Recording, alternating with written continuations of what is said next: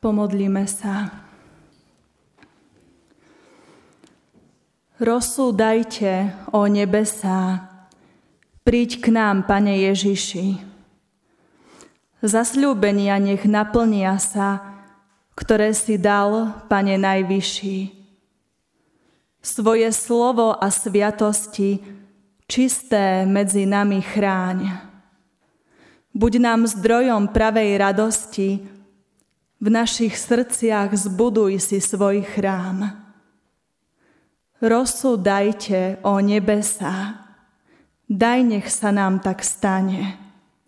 K Tebe samému modlíme sa, vypočuj prozby naše, Pane. Amen.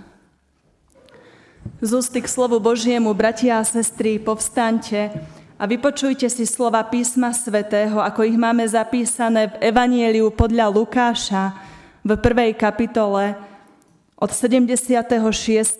po 79. verš. A ty, dieťatko, budeš sa volať prorokom Najvyššieho, lebo pôjdeš pred tvárou pánovou, aby si mu pripravoval cestu, a učil jeho ľud známosti spasenia.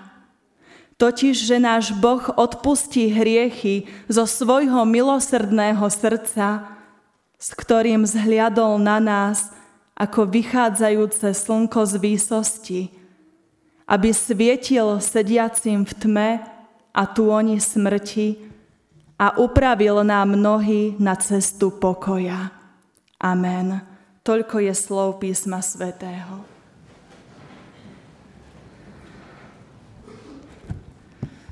Milí bratia, drahé sestry, slova, ktoré som teraz čítala z Evanielia podľa Lukáša z prvej kapitoly, sú proroctvom kniaza Zachariáša. Alebo ináč je táto časť nazývaná aj ako Zachariášov chválospev. Vieme, že Zachariáš bol kňaz. Bol manželom Alžbety, ktorá bola tiež dcérou kniaza. Obaja títo ľudia milovali hospodina. Čítame o nich v Novej zmluve, že obaja boli spravodliví pred Bohom, žili podľa Božích prikázaní a ustanovení. Boli už pokročilí vekom, no nemali žiadne deti. Viete, aký význam nesie v sebe toto meno Zachariáš? Keď to preložíme z hebrejčiny, znamená to doslova Pán sa rozpamätal. Pán si spomenul. A jeho život je toho skutočným dôkazom.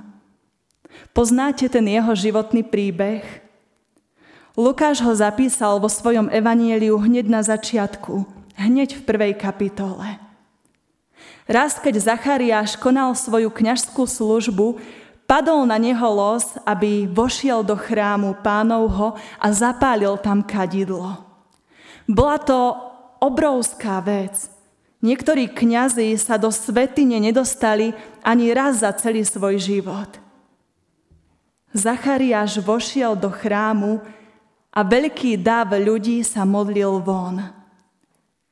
Vtedy v chráme sa mu zjavil aniel pánov a vyľakanému Zachariášovi povedal, neboj sa, lebo vypočutá bola tvoja modlitba. Aniel hovorí, manželka Alžbeta ti porodí syna. Dáš mu meno Ján, bude ti radosťou a potešením. Duchom Svetým bude naplnený už od života matky mnohých zo synov izraelských obráti k pánovi, on sám pôjde vopred pred ním, pred pánom. Vidíte, hospodin nezabudol. Pán sa rozpamätal. Nielen, že nezabudol na Zachariáša, nielen, že vypočul modlitbu starých manželov, on vypočul modlitbu, volanie celého svojho izraelského ľudu. Nielen, že daruje vytúženého syna do rodiny jedného kňaza, Boh daruje svojmu ľudu veľkého proroka, ktorý pripraví cestu skutočnému Mesiášovi, Božiemu synovi. Pán Boh sa rozhodol, že toto je ten správny čas. Čas na vyplnenie proroctva, čas poslať svojho syna na svet. A tak nám za čias Zachariáša a Alžbety daroval záchrancu, o ktorom hovorili predtým celé stáročia mnohí proroci. Vieme, že Zachariáš vtedy, v ten deň v chráme, anielovi hneď neveril.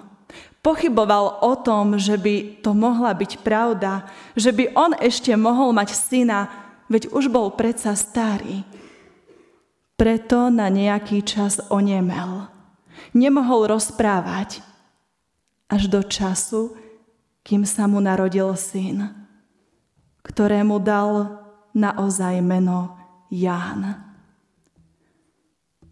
A viete, čo znamená toto meno Ján? Meno Ján má nádherný význam.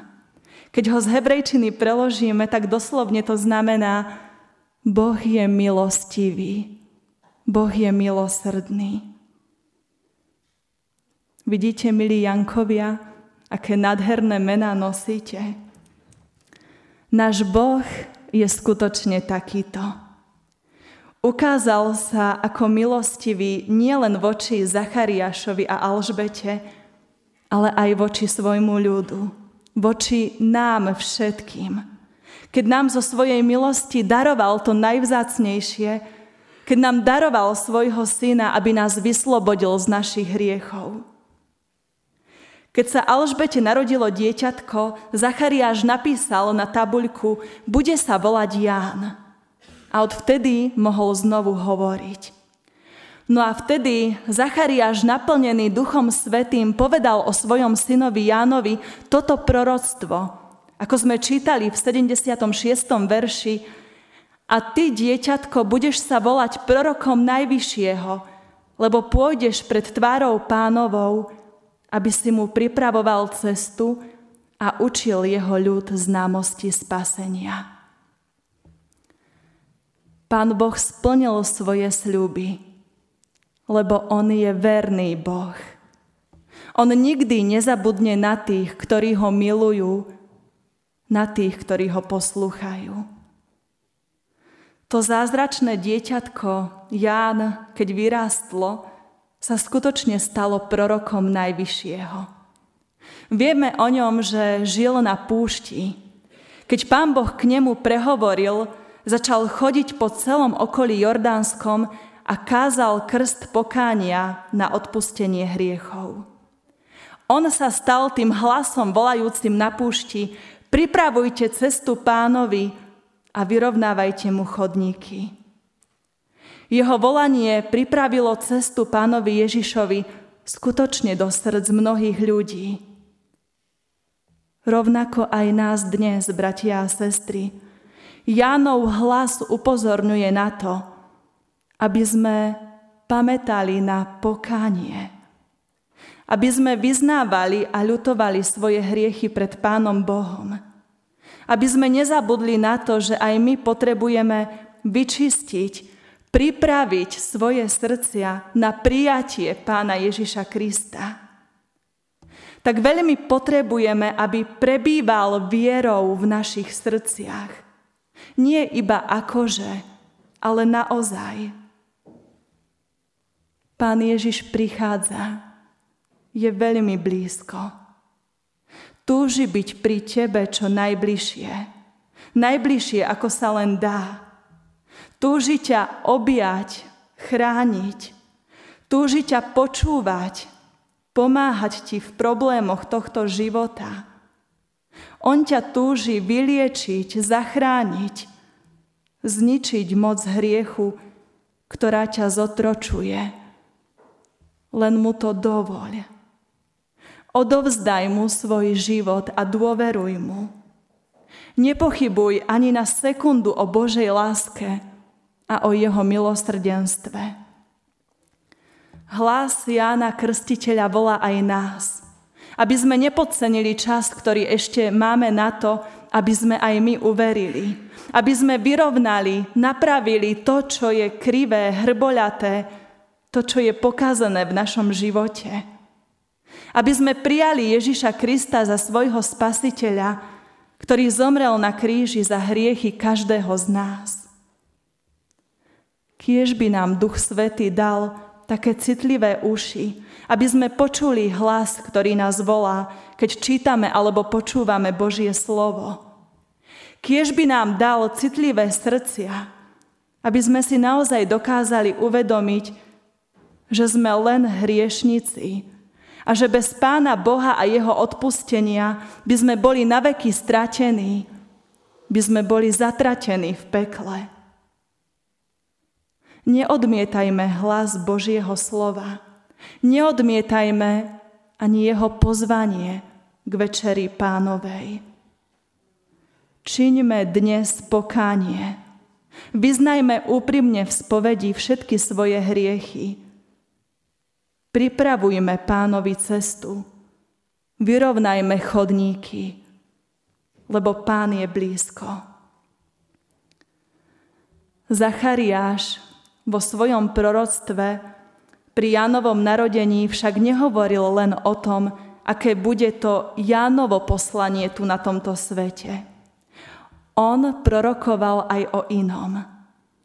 A to o úžasnej Božej milosti, ktorá k nám prichádza v Ježišovi Kristovi. Povedal, náš Boh odpustí hriechy zo svojho milosrdného srdca s ktorým zhliadol na nás ako vychádzajúce slnko z výsosti. Môžeme počuť, bratia a sestry, ešte lepšiu správu. Môže byť niečo úžasnejšie a radosnejšie než to, že Pán Boh sa rozhodol, že nám hriešným ľuďom odpustí. Že nám pošle svojho jednorodeného syna, ten najvzácnejší dar, aby nás On, jediný bezhriešný a svetý, zachránil z moci diabla a z moci hriechu.